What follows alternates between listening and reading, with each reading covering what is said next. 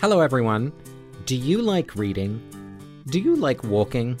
Do you like thinking about your life? Then we have got something for you.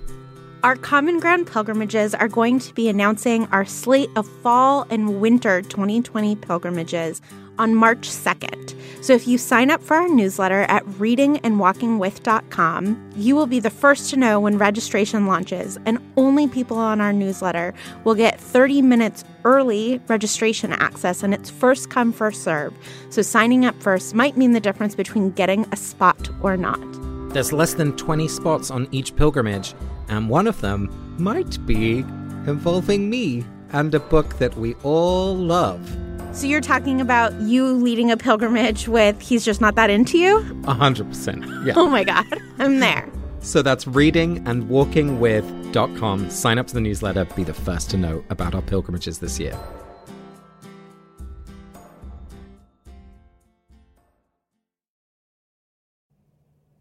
Chapter 11 The Dueling Club. Harry woke up on Sunday morning to find the dormitory blazing with winter sunlight and his arm reboned but very stiff. He sat up quickly and looked over at Colin's bed, but it had been blocked from view by the high curtains Harry had changed behind. I'm Casper ter Kuile. And I'm Vanessa Zoltan. And this is Harry Potter and the Sacred Text. This week's story comes from our friend Mark Oppenheimer from the podcast Unorthodox. And we're very excited to have Mark on the show because Vanessa has a bit of an intellectual crush on him. It's true. Whenever I don't know how I feel about something Jewish or in the Jewish community, I just Google if Mark has written something about it, and that helps me figure out how I feel. So thanks, Mark.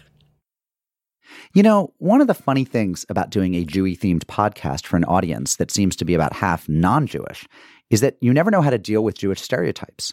There are a lot of things that we laugh about as inside jokes among the family of Jews that might make non Jews uncomfortable. For example, what do we do with the stereotype that Jews are more intelligent than other people? Now, those of us who are Jewish have enough ignorant or stupid relatives to know that that stereotype is pretty misguided. On the other hand, anyone who's Jewish has probably also gotten one of those chain letter emails from an elderly aunt about how Jews are less than 1% of the world population, but have won 25% of Nobel Prizes or something like that. Or how Jews are responsible for some absurdly high number of the vaccines that have been discovered. It's never clear what the point of these emails is exactly, but it has something to do with taking pride in the excellence of our fellow Jews. Of course, it's unclear exactly why we should take pride in the excellence of people we've never met and whose achievements we're not responsible for. I'm reminded of the apocryphal story about the argument between two Jews about the question of Jewish superiority. One of them says Jews are nothing special. The other one says, Yeah, well, Jews have won 783 Nobel Prizes. To which the first guy responds, Yeah, but how many of those prizes went to you? In the end, it's understandable why any people that's been bullied over the years would have some stake in thinking of themselves as excellent. What those aunts and uncles with their crazy emails are saying is that we may get kicked around a lot, but maybe it's just because we're misunderstood or other people are jealous, just like the bullied kid on the schoolyard. And they're saying that we should take a special pride in rising above our oppression. And that's true. At the same time, of course, I don't think the measure of excellence is Ivy League degrees or income or Nobel Prizes. When I talk to my daughters about excellence, I talk about generosity and decency and kindness. Those are the things that I want them to be excellent in. But, you know, those things are harder to quantify in chain emails. Casper, what I really like from Mark's story is that I think he's pointing to the fact that of the things that we actually value, so kindness, compassion, humor, whatever it is that we value in one another, those things aren't quantifiable in terms of whether or not you are excellent at them. We quantify grades because we can. We quantify speeds in running because we can. But there's no rubric for what makes you kind, for what makes you good, for what makes you thoughtful. And in this chapter in the Dueling Club, we see different levels of magic being displayed, right? People are learning how to become better wizards and, and, witches. But that doesn't necessarily mean that they are becoming more excellent human beings. It'll be interesting to see what people are trying to become excellent at and how we should judge them for it. Vanessa, it's time to announce the winner of our 30 second recap challenge over the last 10 chapters. And, you know, this is data that's really quantifiable. And I'd like you to announce who won this time. Casper, you excelled. You won this round of the 30 second recap challenge. Congratulations. Yes. I am excelling in grace. You're saying all of this through clenched teeth. no, it's through my smile. I'm excited to start round two of book two, Clean Slate. Yes, let's do that. And you start, my friend. Are you ready to keep excelling? Let's go. On your mark, get set, go. So Harry wakes up in the hospital wing and um, tries to find Ron and Hermione in the common room, but they're not there. And Percy suggests maybe they're in a girl's toilet, so he goes and finds them. They're talking about the potion, Polyjuice potion, but they need some more things. So in Snape's classroom, Harry creates a distraction. Boom! Explosion. Um, Hermione slips in because she doesn't have any records, so she'll be fine. Um, and then um, then there's a dueling club poster, and um, they all go. And um, uh, Gilderoy and Plum, he's wearing a plum outfit. And then there's a snake, and Harry controls it, and everyone's scared, and they think he's the of Slytherin because he's a past time. Well, you got about halfway through the chapter. Good work. You know, I just I wanted to get that plum detail in there. It's really important to me that we know what he's wearing. All right, Vanessa, let's see how you do. Are you ready? I'm ready. Three, two, one, go. Harry, Ron, and Hermione finish the Polyjuice potion or get most of the ingredients for the Polyjuice potion. And also, there's a dueling club. And in the dueling club, Lockhart and Snape duel. And then Harry accidentally looks like he's trying to kill Justin, but he wasn't. And then um, we find out that he's a Parseltongue. And then. Um, and then um, Justin gets um, petrified, and um, and Harry gets blamed for it, and everybody thinks that he's the heir of Slytherin. He gets sent up to Dumbledore's office. Oh, you still have like two seconds. Oh, and Dumbledore's office. We've been doing this for seven months, and I don't feel like either of us are getting better. I actually think I'm getting worse. I don't know why. It's not that we don't care. Please tweet us your theories as to why we keep getting worse at this. Or please feel free to tweet at us how to get better. We'd love it. So, Vanessa, our theme this week is excellence. And I'm wondering, where did you see it show up in the chapter? What I really noticed this chapter, I feel like this is one of the first times that we're spending a lot of time with Snape, at least in a long time. He is in this key potion scene in which Harry blows up Goyle's cauldron, and then he's in this big dueling scene. And in both of these scenes, he's incredibly capable. You know, all these students get injured in the explosion and he immediately heals everyone, which I think is the first thing that you should do as a teacher. And then he tries to solve what's happened and figure out what it is that went wrong. So I think Snape, at least in this moment, is being an excellent teacher, at least in a moment of crisis. He's an abusive teacher, and that's terrible, but he handles this as a real pro. And he's super competent throughout the chapter, really. You know, in the dueling scene, he is able to hold his tongue while Lockhart is making a fool of himself, and then does this amazing Expelliarmus charm, right, and disarms Lockhart completely, and then also is able to control the snake that Draco conjures. And we see how good of a wizard he is, you know, how talented he is in potions, how talented he is as a dueler. He's an excellent wizard. I feel like if you take his potions class, you're going to learn about potions. You're going to be humiliated throughout the way, but he's a rigorous teacher. I mean, even Goyle, who is not known for his skills, certainly not in the potions room, creates this immaculate potion, which when it explodes and goes all over Draco's face and all over other students, they all start swelling. And it's proving that Goyle's potion is really good. You know, we, we have to give Snape some credit here, even if we don't really like him. He knows how to teach a potions class. So, what does it mean, though, to Mark's point? What does it mean to excel at dueling, to excel at potion making, and even to some extent to excel at teaching, but to not be kind, to be sort of, uh, not sort of, to be abusive? Like, is Snape an excellent wizard? And is I think that excellence is about being the best that you can be. So figuring out, discerning through whatever process you discern what it is that you want to be in the world, how you want to be in the world. And then excellence is about being the very best that you can be at that. Snape is supposed to be a teacher and a wizard. Is he excelling at what we think he has set out to be? Well, we know he wants revenge. And he's really excellent at revenge, you know, in two ways. One against Lockhart, who is making a buffoon of himself, of course, but he's really belittling Snape. He calls Snape his assistant. You know, he says, Snape is here to help me. Can you help me put students into pairs? And being very kind of degrading. And then, of course, Snape gets his revenge as soon as the actual dueling starts. But he also gets revenge against Harry. You know, we see how he he really put Harry on the spot in his dueling with Draco, and he really makes a fool of Harry or allows Harry to make a fool of himself in front of the other students, and only interrupts when it's no longer in his control. When Harry reveals that he's a Parselmouth, he doesn't know that, of course, at the time.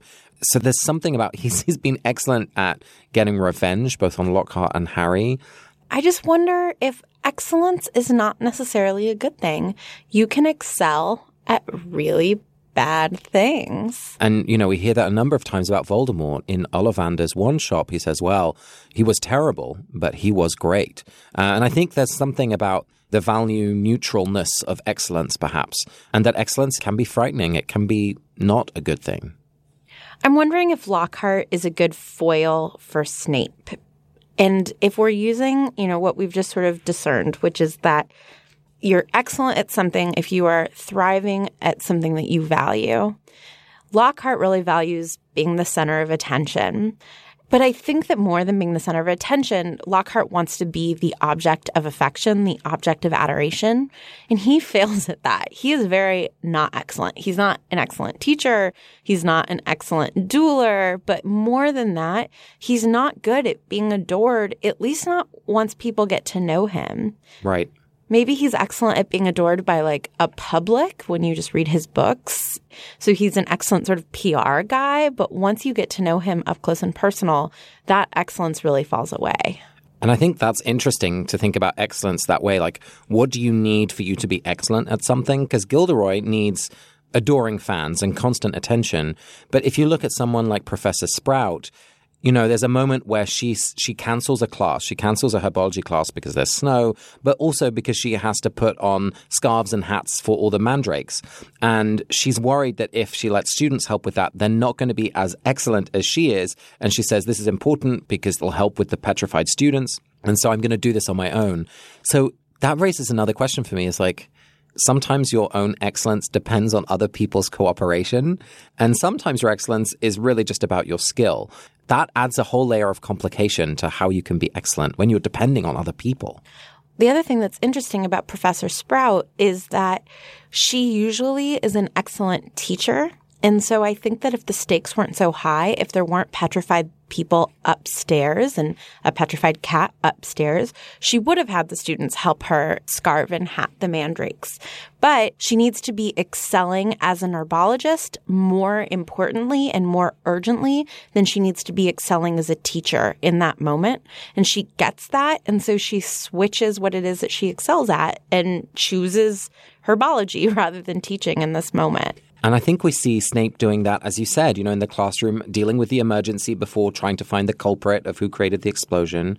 And we never see Lockhart do it. And I think that's, you know, a real nice sign of excellence is that you can switch on a dime when you see the situation has changed and you need to figure out, oh, this is now what's needed. Lockhart is always going to just try and be the center of attention until his last dying day, sadly. I love that point, Casper. And I think that sometimes we value excellence in people who are only excellent at one thing. We'll justify, like, oh, he doesn't have great social skills, but boy, is he a brilliant astronaut or whatever, right? Sometimes somebody is so good at one thing that we don't mind that they can't shift on a dime. But Lockhart is not in a profession where that is okay, nor is he so good at any one thing that we can justify, oh, he's not a good teacher, but boy, is he a good self promoter, right? like that's like not enough. But I think that's an excellent point is that part of being like an excellent overall human being is being able to shift and prioritize different values in different situations. And we want a certain malleability and flexibility in one another. It does really amuse me that the only time the word excellent shows up in this chapter is when Lockhart says, excellent, when all the students are quiet in the dueling club. And it's like, oh, the irony, Gilderoy. Oh, the irony. There is one point that I want to explore with you, Vanessa, and I'm hoping you can help me figure this out. There's the moment when Harry is speaking in Parseltongue, and he doesn't realize he's doing it, and suddenly the whole room changes and is looking at him with suspicion. And he and Ron talk about it afterwards, and Ron is like, "It's not a good thing, right? This is Salazar Slytherin's gift." Hermione is freaking out too. And Harry is excellent at speaking in Parseltongue, although he has never practiced, he's never learnt. What do we do with the things that we're excellent at if we're unsure if we want to be even able to do it. That reminds me of a story of a friend of mine who was an exceptional runner. And you know, you run around the schoolyard as a kid. A coach noticed that she was very fast and had good form. And then throughout high school, she kept being pulled in to do cross country. And it actually became a very detrimental thing in her life. Running had been something she'd loved to do, but because she was excellent at it, she was constantly sort of professionalized in this way around it. And it took away her love of running. And so I do think, I think in order for you to excel at something and for it to sort of be excellent for you, you have to love it. And otherwise, what happens is my friend stopped running. So that skill has completely fallen by the wayside because she was pushed to do something in a way that she didn't like to do it. Yeah, I think it raises this question of, you know, the talents that we have are only good for us if we choose them. And if they're chosen for us, they can be dangerous. And I think Harry is going to have a real struggle to figure out how to use this innate gift that he has. Especially when we compare it to, you know, Harry's flying skills, because he gets on that broom for the first time and he feels empowered. He has agency, he's free. While this Parseltongue skill is something which has power over him, especially how other people talk about it and make him feel about it. And it really makes him doubt his own identity. So excellence isn't always helpful to us if we don't have agency over it. Yeah, and if we don't have agency over it, I feel like it's not excellent, it's, talent or it's aptitude. I will say, in defense of Parselmouth, Harry does save Justin's life in this moment. I mean, I guess Snape could have controlled the snake anyway, but I wonder what we do with squandered talents. If you're talented at something that you really don't enjoy, is it squandering by like not working on it? Would my friend have been better off if she decided to try to love running anyway? I don't know. You know, you're given certain gifts and maybe you do have a responsibility to take full advantage of them up until the point where they're really harming you.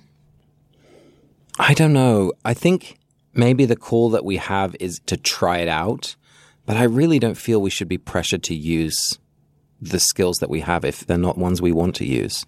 So, what if it's not a skill, but it's a gift? For example, you're if you're wealthy or famous, then we hold you to a standard of like, well, you have to do something good with that.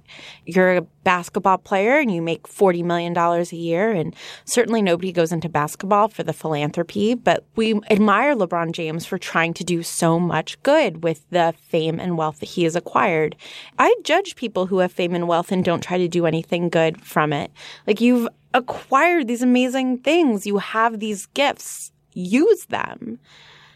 Yes, but I think it brings us right back to where Mark started with his story, which is that excellence can come in many shapes and sizes, but really, I guess what I'm going to judge people on is more the values that shape their decisions rather than the excellence they have at certain skills. So you could be fabulously excellent at selling people subprime mortgages or destroying the environment or even become fabulously wealthy as a basketball player you know, that's one thing, but what I'm going to judge you on is why you're doing that in the first place. Like, I'm going to judge the motivation. Yeah, I think that this has to do with talent and skill and values and where we want these things to be intersecting. And again, to Mark's story, you know, there are also cultural norms around excellence. I think that in order to even attempt to be excellent, what I'm taking away from this is that you have to know yourself and you have to know your values and you have to know your talents and you have to make some choices. Excellence is a series of choices and is a lot more complicated than I think I realized it was. Yeah.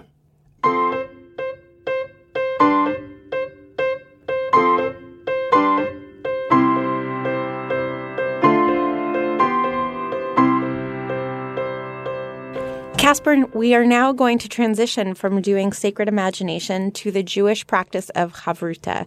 And to remind our listeners, Havruta is a several hundred year old Jewish practice where two people are reading a book together. Usually it's the Talmud. And the idea is that two people together can learn everything that they need to learn if they are willing to have an open and rigorous discussion amongst themselves with the book. And so the way that we will do Havruta is that one of us will pose a question But the person who poses the question is also supposed to pose a potential response to the question. And then the next person will give another response to the question. So the idea is that it isn't any one answer that is right, but it is the aggregate of all of the answers that are right. And that we can really just go on and on because there's an endless depth to these things. So, Casper, you will be leading us in our first chavruta of book two.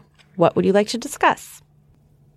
So there's this scene in the chapter after the dueling club and Harry's looking for Justin Finch Fletchley because he's gone off uh, and he wants to apologize. And he's looking for him in the library and he sees a group of Hufflepuffs talking and he thinks he might be there. So he goes up to the group and before he starts engaging them in conversation, he just listens in to what they're saying.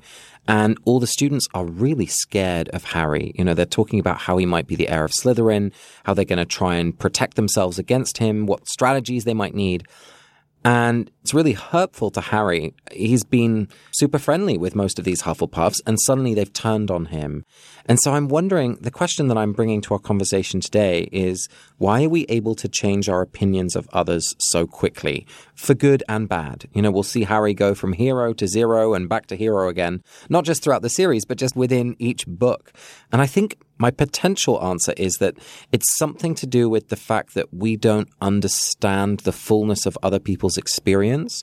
And we're so good at creating stories about them. And so as soon as we have a new piece of information, we're able to recreate an entire new story which paints them in a completely different light.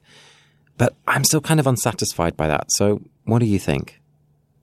I, I think this is a really interesting moment in the text. And what's interesting to me is that Ernie is making up these stories. Ernie doesn't know Harry. So I think maybe what we can take from the text is that it's easier to have your opinions about somebody sort of constantly be going 180 degrees when you don't know them at all. And then we'll see this same sort of thing happen with Ron and Harry, where Ron will hate Harry and then Ron will love Harry, and then, you know, and it goes back and forth.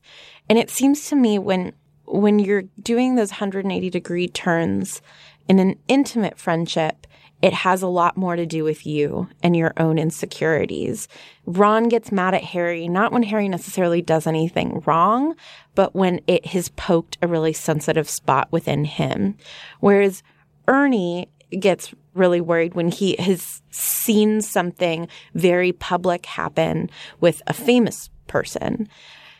And I'm just imagining, you know, like that's definitely true for me with famous people. I, you know, was mad at Brad Pitt for leaving Jennifer Aniston, but then he was such a good dad to these kids. And because I don't know him, I'm willing to be like fair weather with Brad Pitt.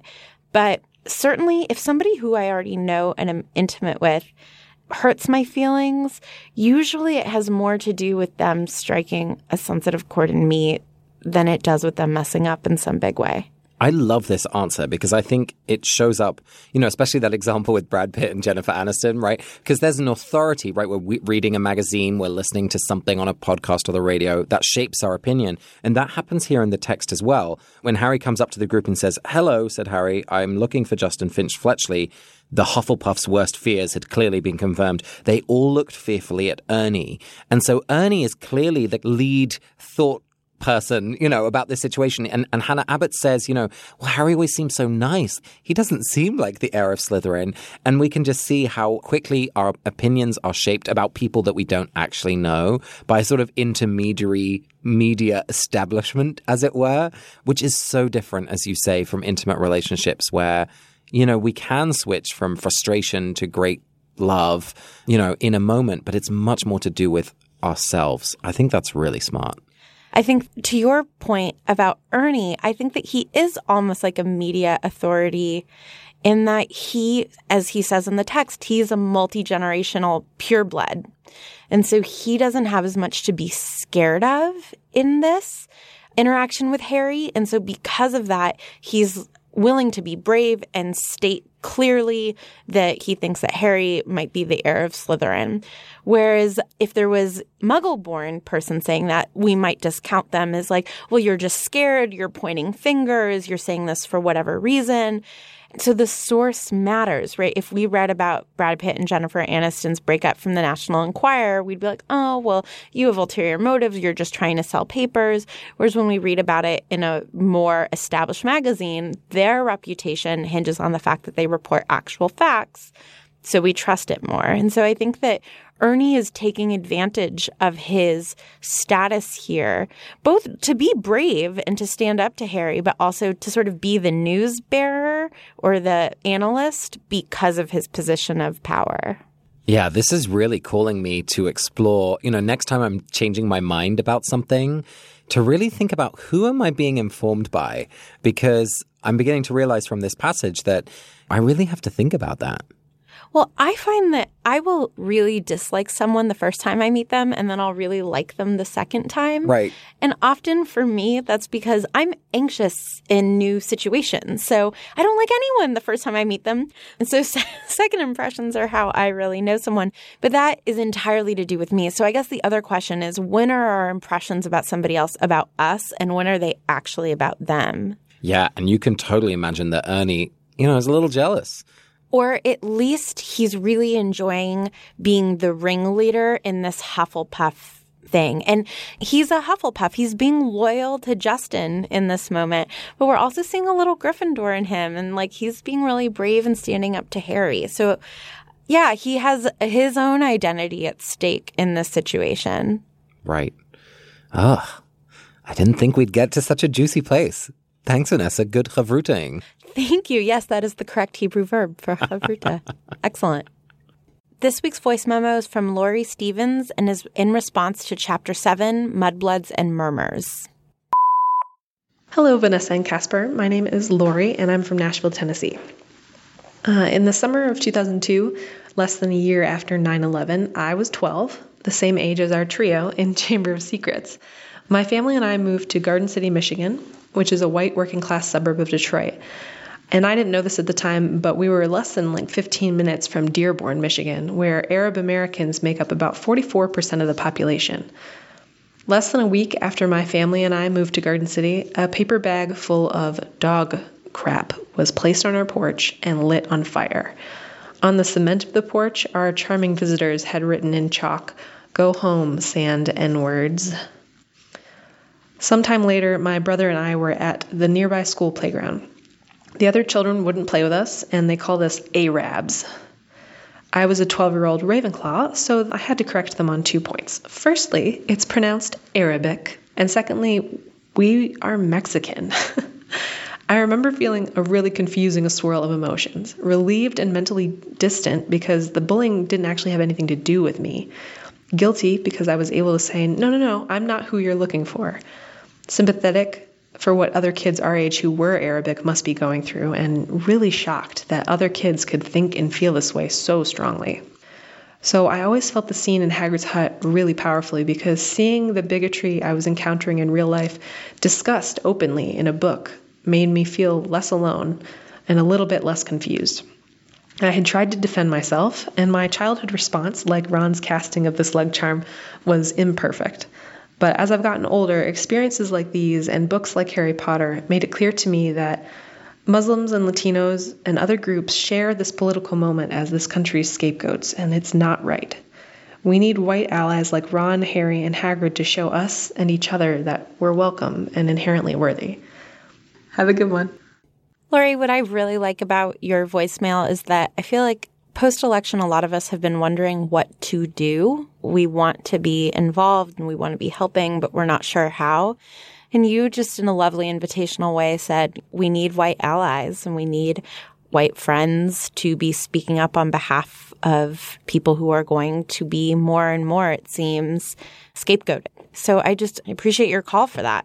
And Lóre, I love how your 12 year old response was what you had at the time. And as you've grown older, you've complicated that. And we've all learned more about how to respond in those situations. And I think that's also a beautiful invitation to us. You know, if we've been imperfect in our responses before, that we can get better. And so I, I'm excited to track how our characters do that and how each of us in our Harry Potter and the Sacred Text community can do that in the years to come. Thanks, Lóre. Vanessa, it's time to bless one of our characters. Who are you blessing this week? My blessing this week is for a Slytherin, Millicent Bulstrode. Millicent is a character we get introduced to very quickly in the dueling scene. She gets partnered with Hermione as a dueling partner. And Millicent is being mocked for her size in this chapter. And it's something that happens a lot in the books that I'm not comfortable with. I feel like there's a quote unquote joke made that, oh, it was awkward for Harry to try to pull Millicent off of Hermione because he was smaller than her, implying that women should be smaller than men or girls should be smaller than boys. And I just feel like a lot of jokes are made at Millicent's expense in this chapter, and I'm guessing in her life. And so puberty is a really hard thing to go through, and we all develop at different speeds. And I just think it must be really hard to be Millicent and to be bigger than it sounds like a lot of her classmates are. And so my blessing is for people who are feeling insecure about their bodies, especially during times of change. Casper, who would you like to bless this week? My blessing is for Ginny Weasley. She's reacting to these horrible incidents of students and now ghosts being petrified in clear shock. Um, she's having nightmares, we learn. And I can just imagine feeling responsible for something or not even knowing exactly what you've done, but knowing that you're implicated in something, which is totally frightening. And she has no one to talk to about it. So my blessing is for Ginny and anyone who feels like they don't have anyone to talk to about something that's really scaring them, maybe about their own behavior. So know that there are always people who will listen to whatever you need to share, even if it's frightening, whether it's a text helpline or maybe even friends and family will be more forgiving than you think. So please reach out because we know that Ginny would have been listened to had she been able to say something. You've been listening to Harry Potter and the Sacred Text. Next week, we'll read Chapter 12, Polyjuice Potion, through the theme of belonging. Our live show is nearly sold out, so there's only a few weeks left to buy your tickets on January 24th here in Cambridge, Massachusetts. Check out our website for more details. This episode was produced by Ariana Nedelman, me, Casper Kuile, and Vanessa Zoltan. Our social media coordinator is Jen Stark. Our music is by Ivan Paisau and Nick Bowl, and Harry Potter Potter and the Sacred Text is part of the Panoply Network. You'll find ours and other great shows at panoply.fm. Thanks to this week's voicemail sender, Lóre Stevens, Peter Muller for sending us this week's theme, Mark Oppenheimer and the Unorthodox podcast crew for sending in the story and being great Panoply partners. Please do check out their podcast. And thanks also to Rebecca and Charlie Ledley and Stephanie Purcell. We'll see you next week.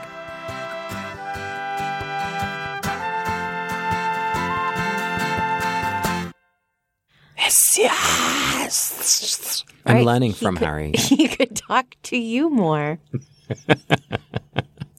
you are the heir of Slytherin. The Heir of Slytherin.